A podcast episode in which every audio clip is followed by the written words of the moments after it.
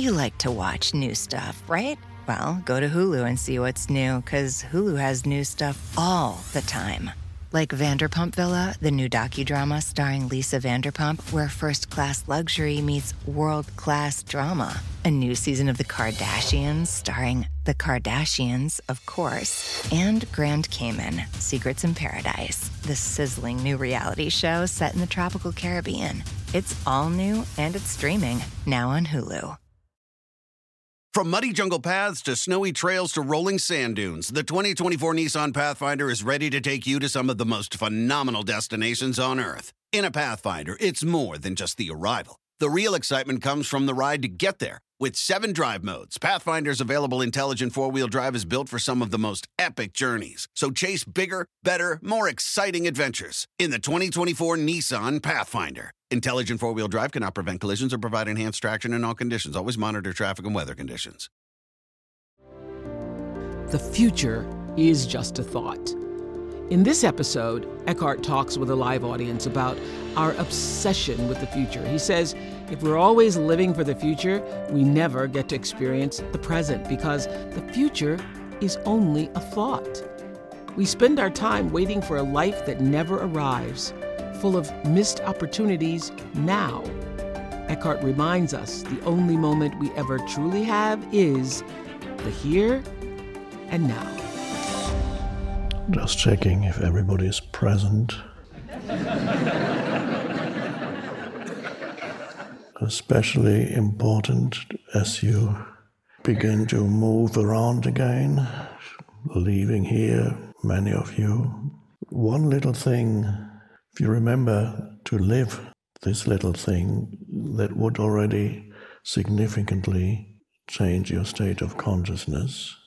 And that little thing to remember, not as a memory, as a concept that you remember, but to remember to apply every moment, is or concerns the value that you attribute to the present moment, whatever may, may be happening in the present moment.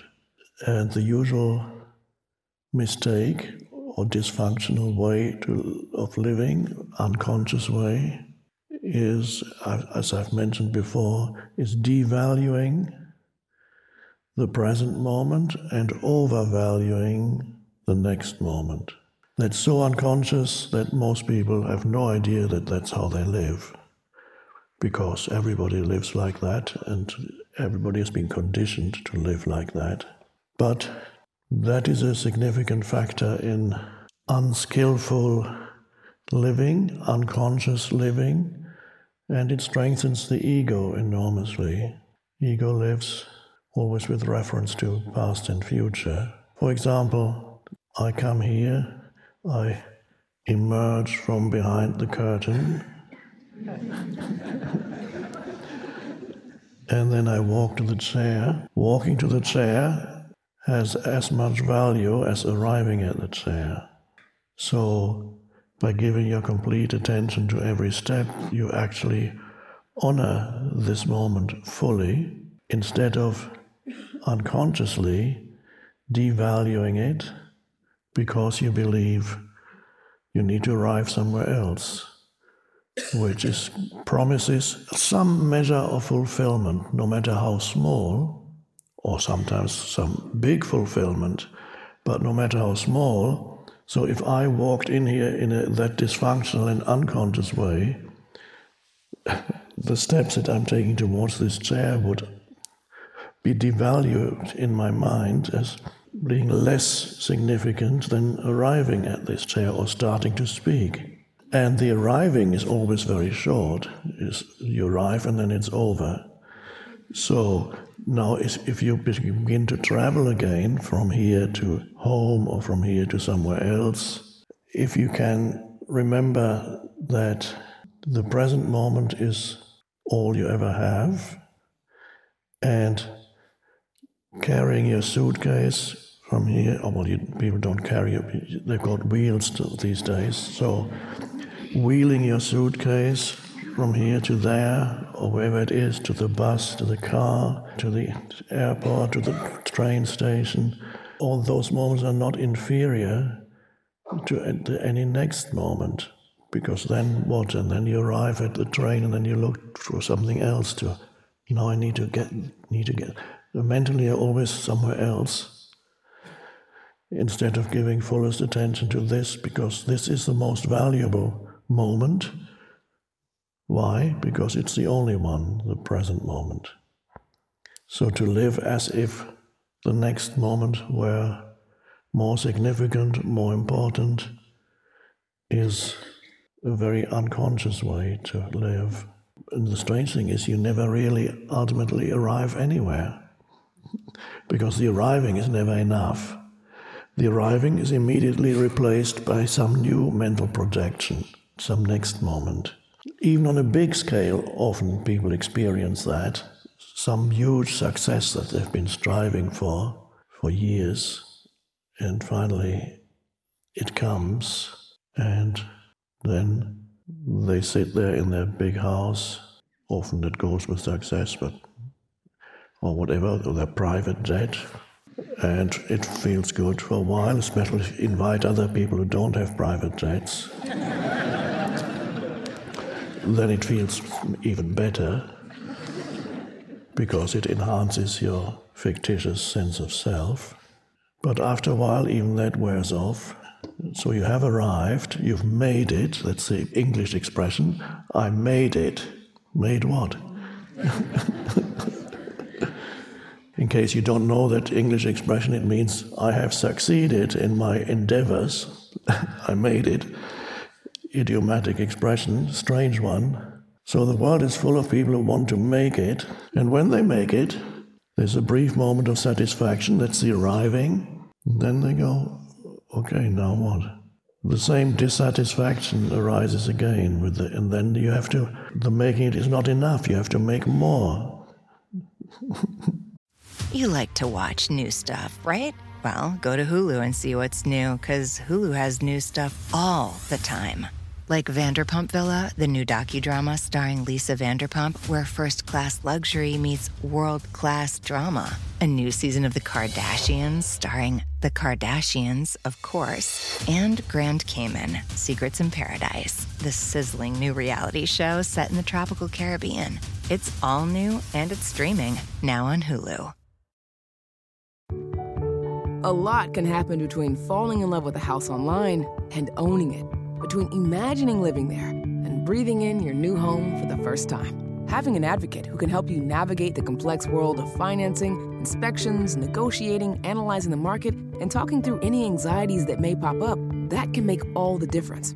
That's what the expertise of a Realtor can do for you. Realtors are members of the National Association of Realtors and bound by a code of ethics, because that's who we are. From muddy jungle paths to snowy trails to rolling sand dunes, the 2024 Nissan Pathfinder is ready to take you to some of the most phenomenal destinations on Earth. In a Pathfinder, it's more than just the arrival. The real excitement comes from the ride to get there. With seven drive modes, Pathfinder's available intelligent four wheel drive is built for some of the most epic journeys. So chase bigger, better, more exciting adventures in the 2024 Nissan Pathfinder. Intelligent four wheel drive cannot prevent collisions or provide enhanced traction in all conditions. Always monitor traffic and weather conditions. So, small scale and large scale, just this little thing, give your fullest attention to this moment because it's not true that the next moment is more significant because it never comes.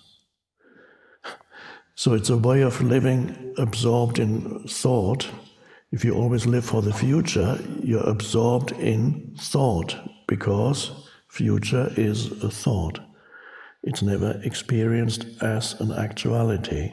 So, an essential part of being lost in your mind is to be lost in the future, because to be lost in the future, always looking to the next thing, is to be lost in your mind, because that's where the future is, not here and now.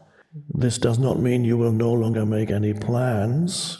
That doesn't mean that. On a practical level, you can plan and say, okay, at such and such a time, I need to be there, whatever you use for your planning, probably a device. And then if you're old generation like me, you, you go like, I need to be there, and you tap in where you need to be in your diary. Or if you are with younger generation, your fingers move in a different way. they go like that. Or the old ones, they go. And still get it wrong. Every third one is wrong. so there is a way of being totally present in the planning for the, the for the future. This so this is actually you're very focused in planning your next destination. What time do you arrive there? What do I need to do? When do I need to be ready? And you can write it down, and you can fully present in that. And once you've done that, your attention is again here now. It was even here now when you were planning it because you were not mentally devaluing the mom- this moment of planning. And the strange thing is, you begin to enjoy now all the small things in life that before you had overlooked or neglected because the mind projects the bigger thing. And even on a small scale, it's the bigger thing, like I need to pack my suitcase and I need to get the bus. That's, that is a, on a very small scale the next big thing that I need to get to.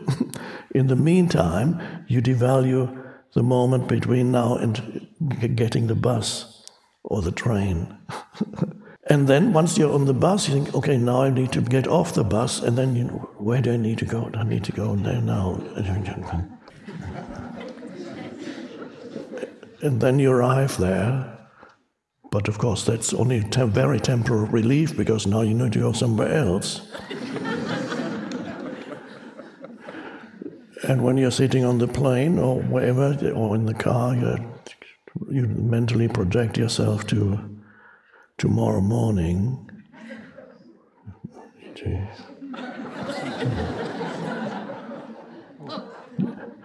There's always a more important moment, and it's in the future. Now, what you neglect then, and what you continuously overlook, is all the small things that actually make up a vast percentage of your life. Is all the little things that before are relegated to the periphery of your life. What are those little things? Well, for example, things that you handle in your life, things that you, you take, pick up and put there, and objects around you, the world around you, walking, breathing, looking at the sky, looking at a tree, seeing, breathing in the air, looking at another human being, sensing their deeper aliveness, all the little things that constitute life, even if you are a so called VIP in the eyes of the world, which is pretty meaningless, it's just a narrative. And you go from one significant thing to another, but the, all the steps that you take, even if you get picked up in a limo, as I sometimes do when I go for a talk, the organizers send a limo. well, a big a, a car, big with plenty of room in the back. That's a limo, and you can stretch your legs. so then it's just just very little things. You walk to the car, and you breathe, and then you get in and you sit. Okay, well, it's just you're sitting somewhere and breathing and looking. You're looking out of the window, and then you arrive at a venue and you take a few steps into the car and you sit again.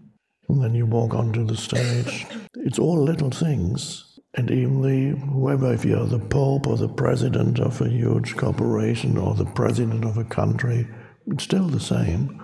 It, life consists of small things, all the things that look at just your relationship with objects. This is usually overlooked because every object is treated as a means to an end.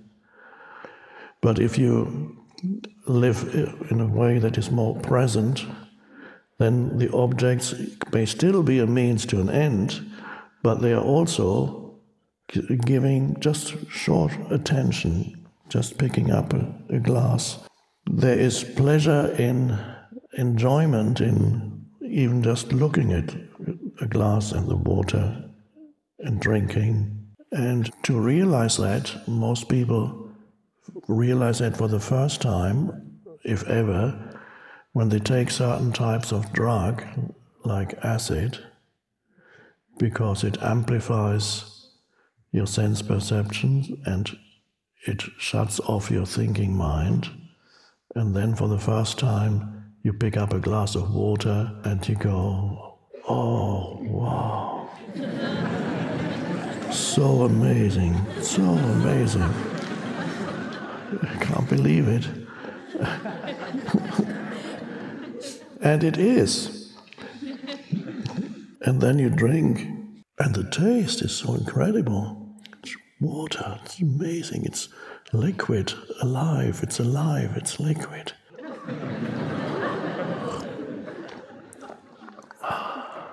No, I haven't taken acid before coming here.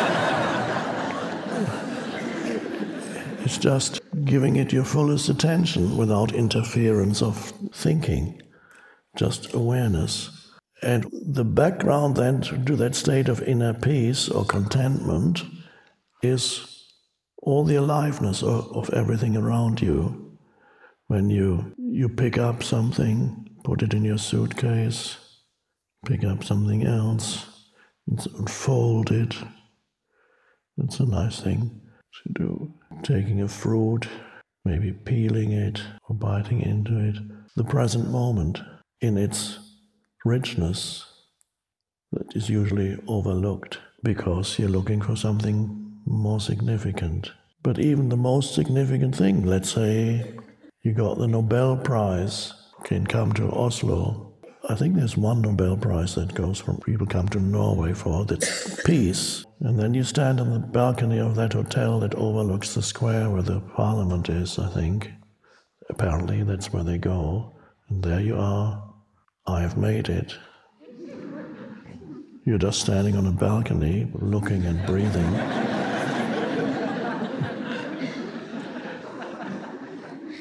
Unless you live through and for a narrative in your mind that you completely believe in, that becomes a conceptual sense of identity. I am such and such a person who has achieved this and that, and this is all the story, and that's me, and big narrative that gives you your sense of identity, thought, thought movement. And then you feel bigger while you stand on this balcony. And then you feel deflated when you step off the balcony. Or let's say you're, you're a pop star. Uh, what's the word that you use? A rock star. That's, that's millions of people say, wow, wouldn't it be great? Especially youngsters wouldn't it be great to be a rock star? You can do anything. And, and, of course, they experience this in a magnified way. They are on stage and energy moves through them. And then they walk off stage and they are regarded as gods by all these, by the audience. And they go, only let me only touch you. I hope nobody does that to me, but. Uh, let me only, t- may I just touch you, they say to the rock star. And, and uh, the rock star then, having in most cases not that much awareness, they become, feel they are more and more like a god because they believe in the narrative that all these unconscious people have mentally manufactured for them, and then they begin to believe in it, and then there comes the huge conflict or discrepancy when they go off the stage and they sit in the green room or somewhere. where, what's, where am I now? And then they have to take drugs because what happens, there's a sense of lack returns much more strongly than ever before, a sense of lack and insufficiency. So I, I need another fix, a, a drug, or I mean to smash up my hotel suite that's what they do, rock stars, apparently. and that enhances their sense of self a little bit more. So many people live for, for something that's going to happen in the future. And of course, of course, you may succeed in your endeavors. This is a nice thing. But it's not going to give you long lasting and ultimate fulfillment or tell you who you actually are. It's fine to achieve things, especially if they are beneficial, but for humanity and the totality on the planet, it's lovely to have that. But they don't, even that doesn't make up your identity. So, not to live for the big thing, but to honor the small things. The more you honor the small things, the more likely it is that you'll experience more good things in the so called future because you have such a good relationship with the present. The better your relationship with the present, the better your prospects are for the future, which doesn't exist. If that makes sense, it probably doesn't. Not if you think about it, it's a paradox. The so called future is an extension of the present. So if you want to invest in the non existent future, invest awareness into the present moment. And the more you honor the present moment, and now we come to a related word, and that is honoring or giving attention to the small things is gratitude is the word or thankfulness. Now you can be thankful even if you don't people sometimes ask me well somebody says i'm a buddhist i don't believe in god so and the buddha was a spiritual teacher who was awakened.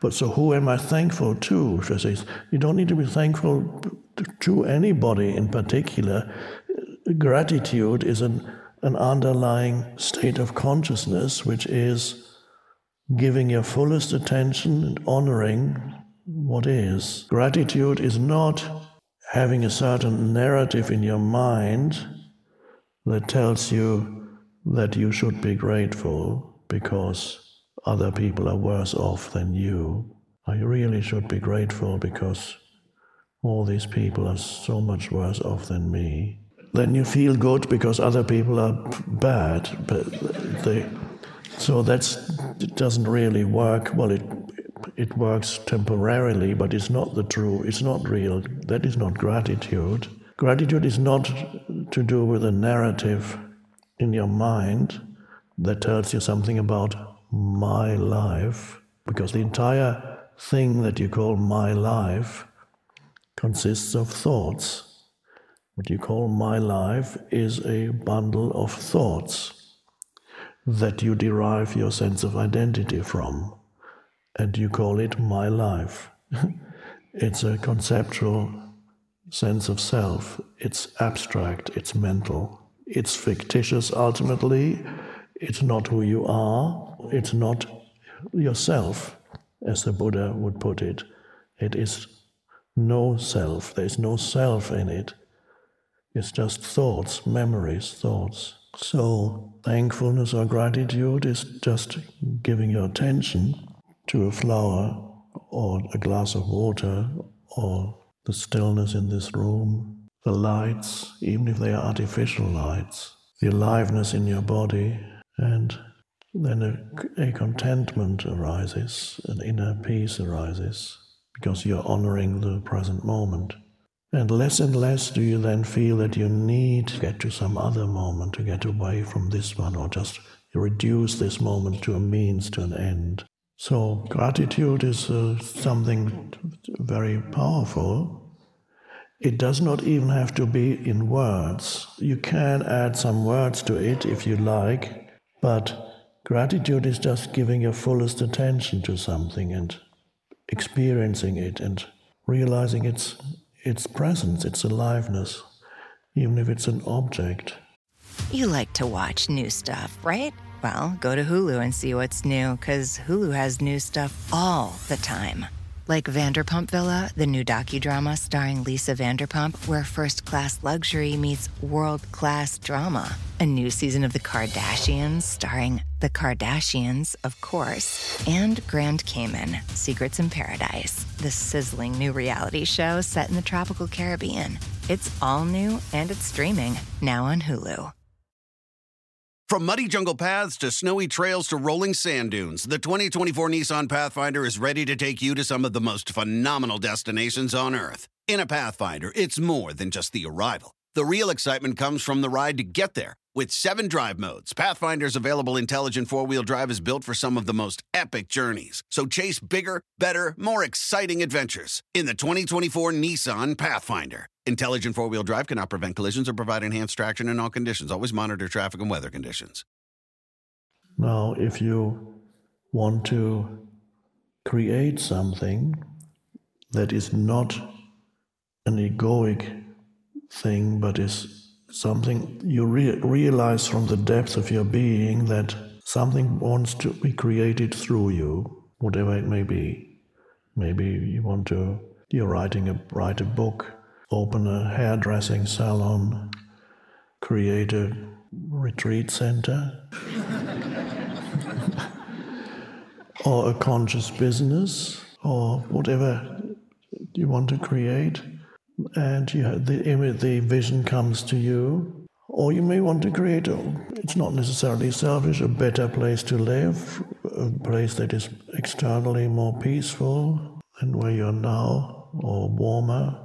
You may have a vision of what it is that you want to achieve, and then you focus on that vision. And the most powerful way to manifest, as you probably know, I don't usually talk about that too much because other things are more important. I talk about the foundation for your life. But manifesting is a secondary thing that can be significant in your life. And to manifest, the most important secret, to use that word, I'm not specifically referring to a book called The Secret, but that's, there's helpful things in there too, as long as you don't believe that certain things that you want to manifest are going to make you happy. The power to manifest is in experiencing the fullness of the present moment, the undifferentiated fullness, what Jesus called life in its fullness in one of the translations. I want you to have life in its fullness, he said. And that is not stuff. He's not referring to things. Life in its fullness is an inner state of being. It is to experience, to know, to realize the beingness within you, the I am, which is consciousness itself. That is the fullness of life in the words of Jesus. The fullness of life is to realize that, so that once you realize that, and it is consciousness. You know yourself as consciousness. Once you know that, then no future moment can possibly be better.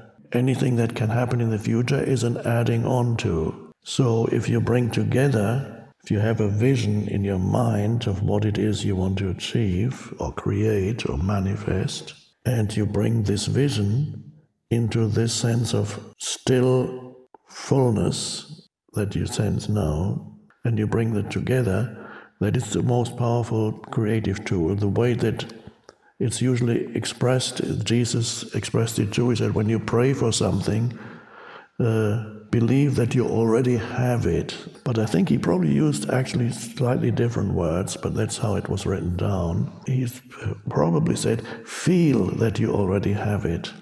Whatever it is that you want to have, that you think is going to be, you need to feel already the feeling that you. Now, how do you do that? By feeling that which is beyond the world of phenomena, out of which everything arises, which is consciousness. So, when you know yourself as consciousness, that's already the fulfillment. Let's say, even a, an insignificant thing, let's say you want to have an a nice house. Let's just say if I had a nice house out in nature, then I would be really happy. I want to have a nice, a nice house uh, in nature next to a little forest, and then there's a lake there, and I can walk to the lake, and then how would you feel? Okay, I would feel exactly the way I'm feeling now.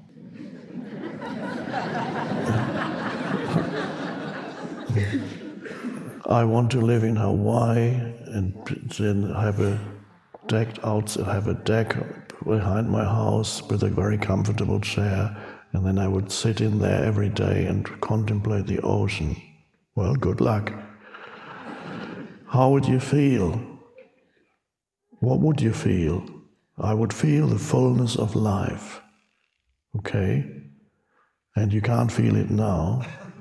No, why can't you feel it now? Because I'm not sitting in this deck chair.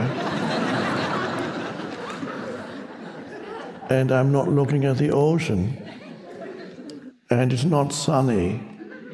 That's why I can't feel the full, and I don't have a house behind me that I say is mine, so I can't feel the fullness of life now.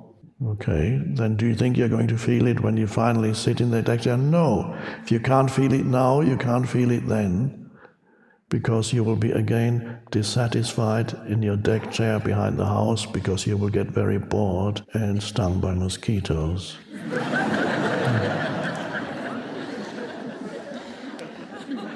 and it's too hot anyway. I should have gotten the house higher up uh, because down here by the beach it's just too hot.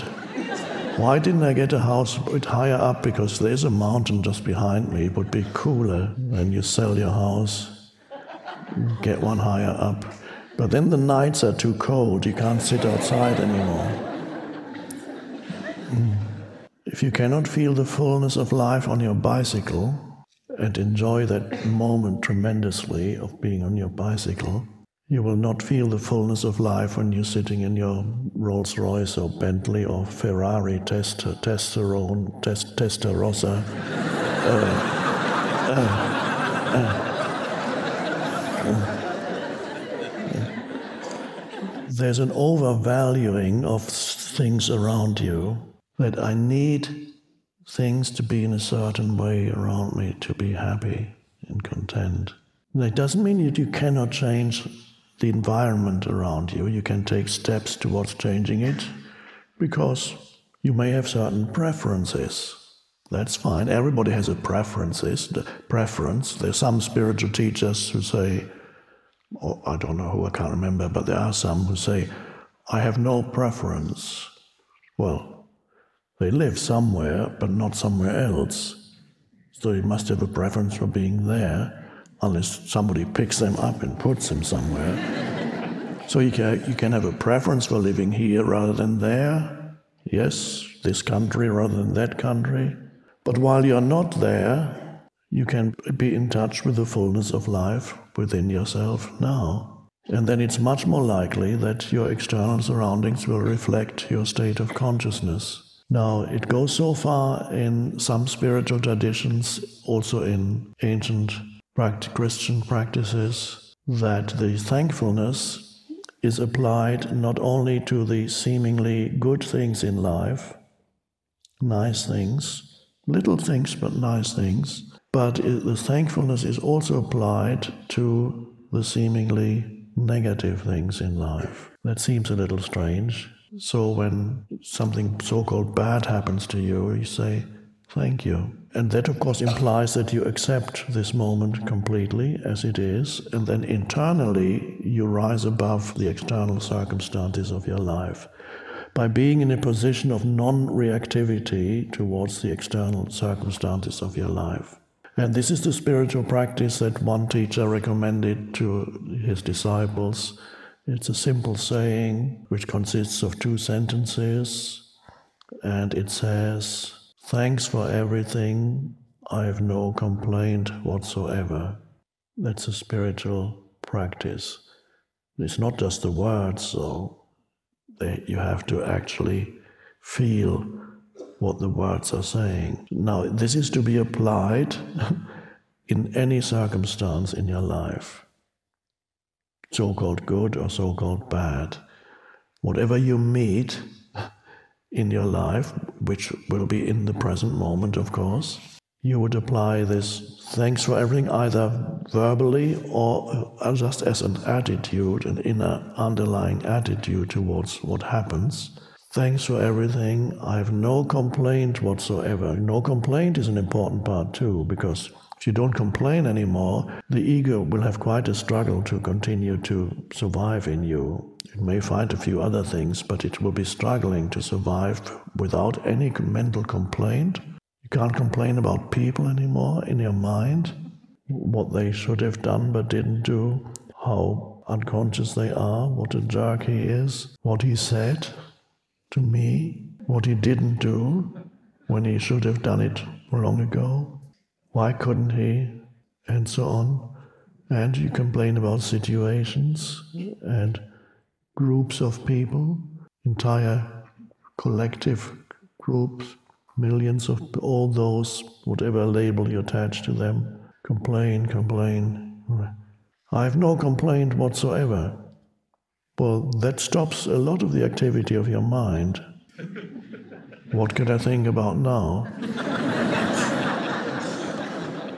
I'm not complaining. I can't complain about my life anymore.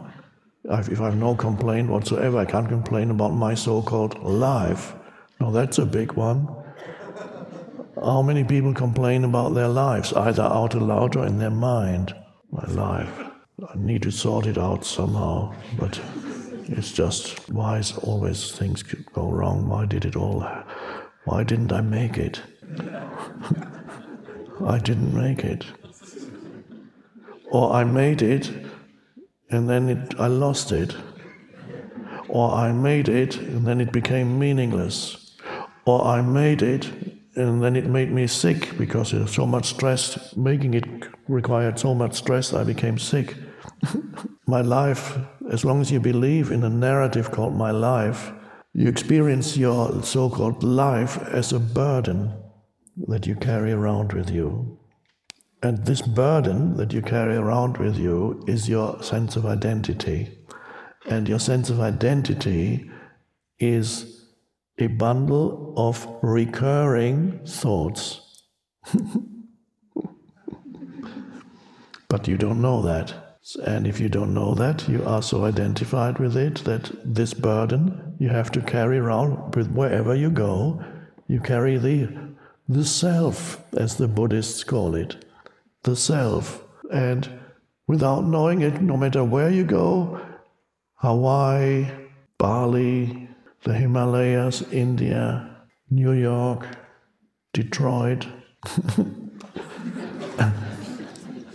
you always carry the burden of yourself around the, the unhappy me with brief interludes of illusory happiness.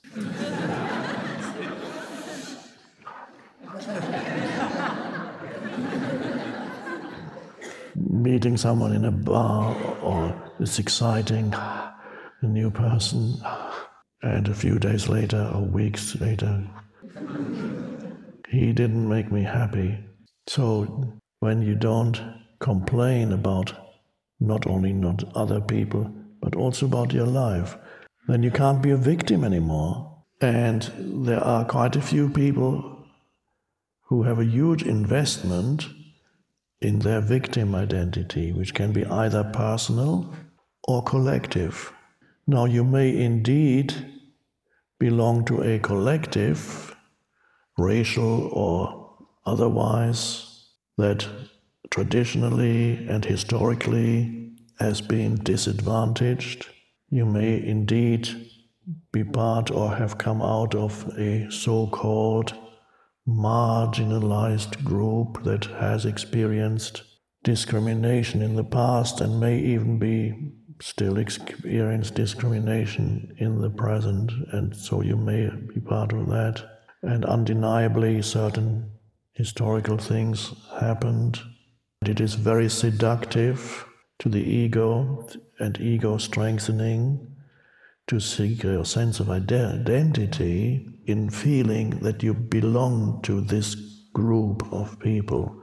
And this is very seductive and seems to make sense, but you will be trapped. You're walking into a prison, you're walking into a mental prison by deriving your sense of identity from being a victim in your mind. Whether it's on a personal level, things might have happened to you as a person in your childhood somebody treated you very badly a father, a mother, a caregiver, somebody else. so that this, you still carry the scars or wounds of your childhood with you. Undoubtedly, these things happen quite frequently to human beings. And yet, if the narrative that you form in your mind and that becomes the basis for your sense of self is one of victimhood, then you are imprisoned in a conceptual, deeply entrenched sense of identity that is also ultimately fictitious because whatever happened to you is not who you are now. It is not your true nature. Yes, the emotional scars may be there and you can still feel them, but who is it that feels the emotional scars and the emotional wounds at this moment? Who is it that feels these things? I feel them. Well, who is I? I is not what you feel, that's an emotion, it's not a thought. I is the light of consciousness in which these feelings are being experienced right now. So, undoubtedly, you may still experience scars or wounds from past pain. You may experience it as the pain body inside you, but the pain body is not who you are. It is an accumulation of past emotional pain.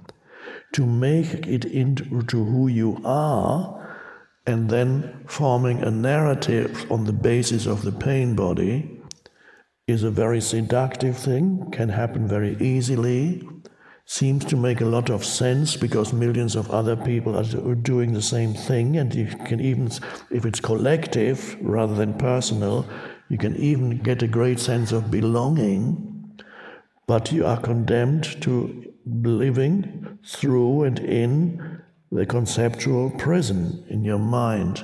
Not only that, you're also condemned, especially if it's a collective victim identity, in making other groups of people, not no longer looking at the individual, but making the entire group of people into your enemy. Of course, and as you know, the ego loves its enemies, it strengthens itself, strengthens itself enormously through creating the conceptual idea of your enemies. And so there are millions of people who still fall into this trap, egoic trap, where they so it can happen, as I said, either on a personal level, things that happen to you in your background, or the collective that you belong to or have come out of. And then you have a huge group of enemies, and you will never be able to, if you meet uh, anybody who belongs to that group of people, it could even be such a huge group as let's see, it's, it's 50% of humanity, and that 50% of humanity is called men. I hate men, what they did to me. The, and then the, the whole we're all victims of the patriarchy. We're all victims. Of course, there has been a patriarchy. Of course, there has been an extreme forms of yang that created havoc on the planet. And so we have shifted more towards yin now, which is a good thing. Hopefully, we're not going to an extreme of yin because that will also create havoc, but let's not go there. Nothing in excess. Victim is a is a huge, a huge prison. It is not who you are, and make it impossible for you to, to find your own, your true power, because it would block access to your true nature, your deep identity. Any big egoic structure blocks access to, to who you are in your essence. So you don't even know what you're doing to yourself. It's comforting to the ego, to the fictitious sense of self, but it is a, ultimately a mental disability. You can still look back at history, you can recognize things that happened, whether it's your personal history or a collective history, and yet, of course, the pain was inflicted on you or your ancestors by human unconsciousness. If it's your parents, you can blame them, you can transform the unconsciousness that they manifested into their identity, or you can recognize that they could not act beyond their level of consciousness at the time.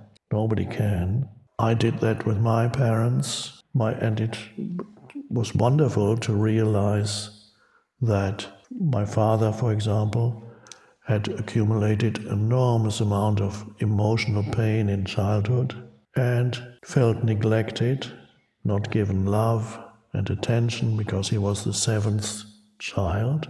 Nobody wanted another child, it, he just happened. And he had many sisters, they all were older than him, and he, he was just the last one, or not another one. Don't, the mother was very tired after giving birth to seven children, just tired. So there he was, neglected, never hugged, and uh, he, was enormous. I only realized it much later. Enormous amount of pain in his childhood, and that pain manifested as anger, anger towards human beings, and latent. That was the pain body, anger towards women too, because the women neglected him. The mother neglected him, the sisters neglected him, and yet there was this anger towards women had, and there was this enormous longing to have the attention of a woman, which he didn't get as a child. So there was a resentment that he didn't get the attention, and there was a longing for the attention. Now, this is a pattern that he grew up with, and became an adult. How did it manifest in his life? I only understood that much later it manifested in his life as needing an, an, uh, an unconscious, powerful urge to gain the attention of as many women as possible, seducing them. It's, he called it to seduce women and get them. And he was a, became a master at seducing women. He was good looking, unlike me.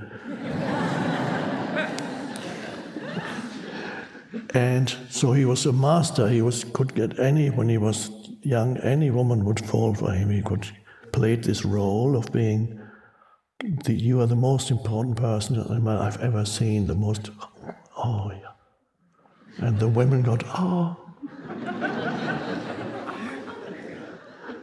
and the moment they started a relationship, very quickly, he suddenly got very angry with her. Then that was the end of the relationship. Start another one and another. Then, unfortunately, he got married, so it took a few years before it ended. But one good thing came out of it.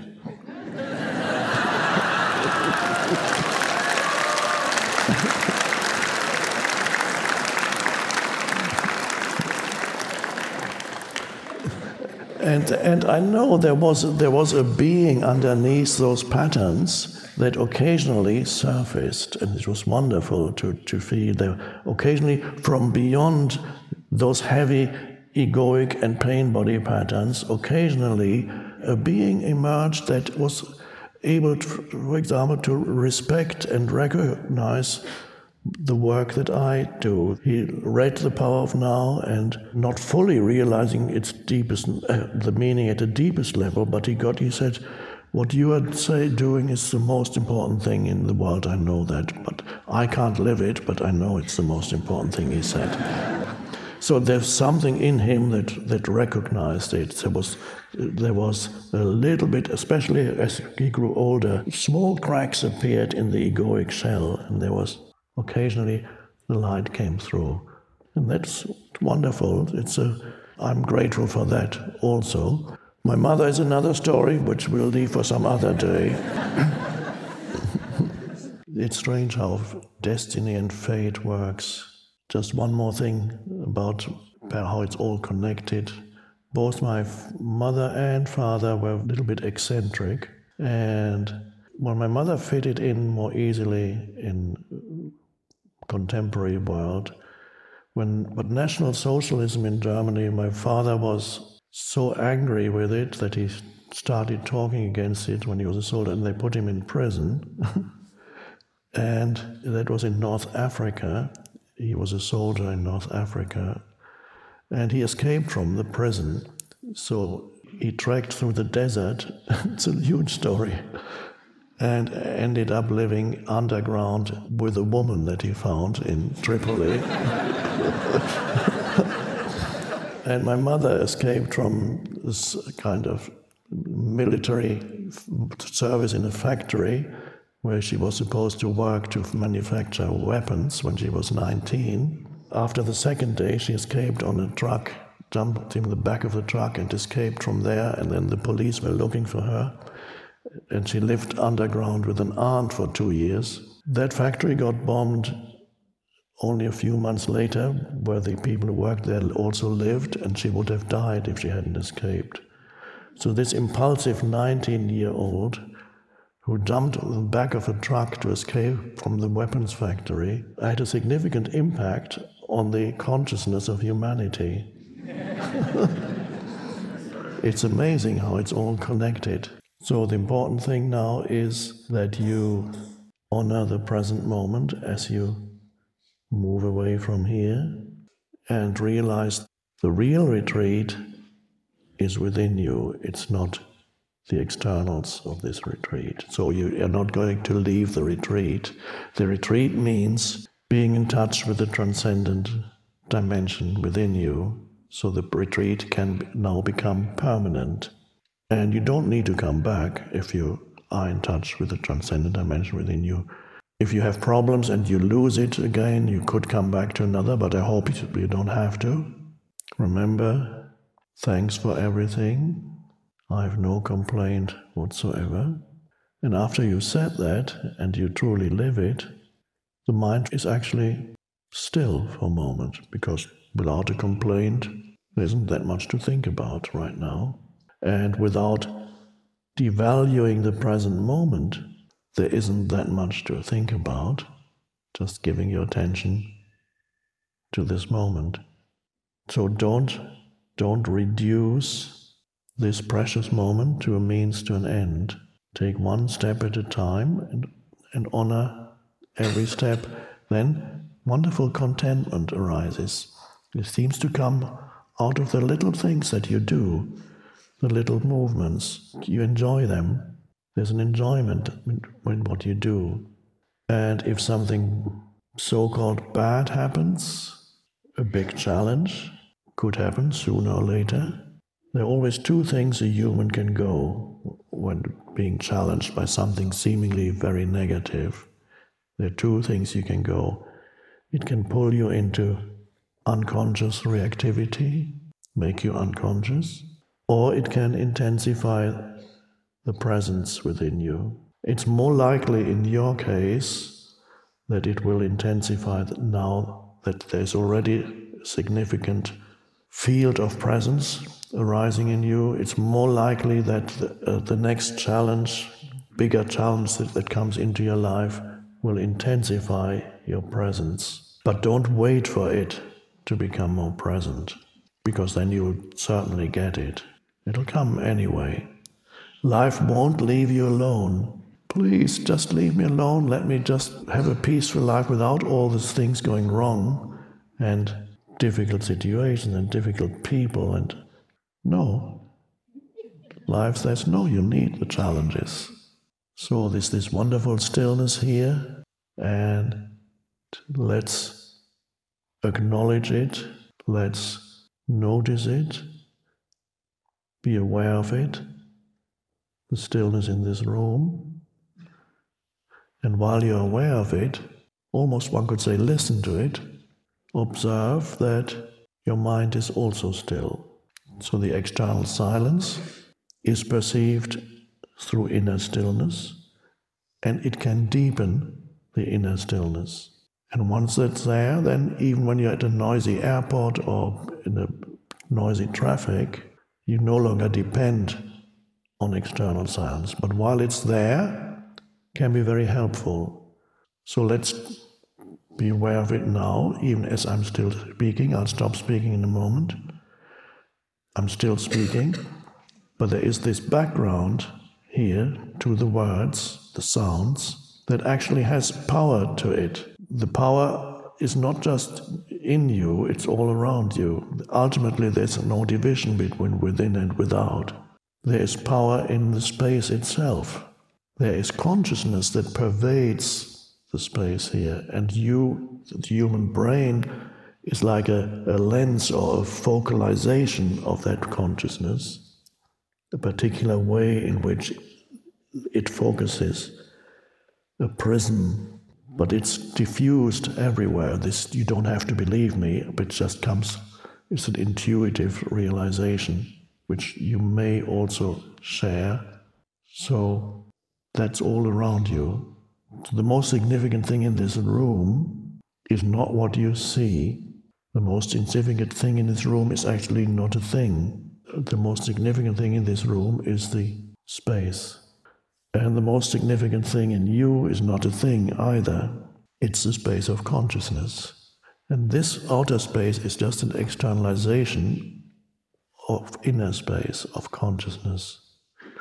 The vastness of outer space is an externalization of the depths of who you are internally. And ultimately you are you are it. You are the universe which at this very moment is becoming conscious of itself. So let's tune into this stillness, the silence in this room. Listen to it. I'm Oprah Winfrey, and you've been listening to Eckhart Tolle, Essential Teachings, the podcast. You can follow these essential teachings on Spotify or wherever you listen to podcasts. If you haven't yet, go to Spotify and follow this podcast. Join us next week for more enlightened teachings from Eckhart Tolle. Thank you for listening.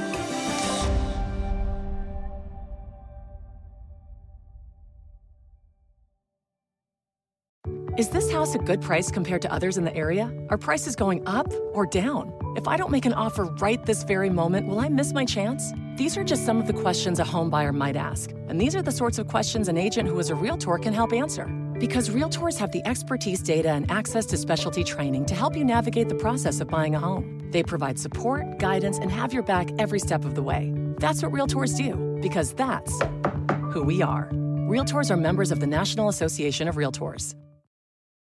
From muddy jungle paths to snowy trails to rolling sand dunes, the 2024 Nissan Pathfinder is ready to take you to some of the most phenomenal destinations on Earth. In a Pathfinder, it's more than just the arrival. The real excitement comes from the ride to get there. With seven drive modes, Pathfinder's available intelligent four wheel drive is built for some of the most epic journeys. So chase bigger, better, more exciting adventures in the 2024 Nissan Pathfinder. Intelligent four wheel drive cannot prevent collisions or provide enhanced traction in all conditions. Always monitor traffic and weather conditions.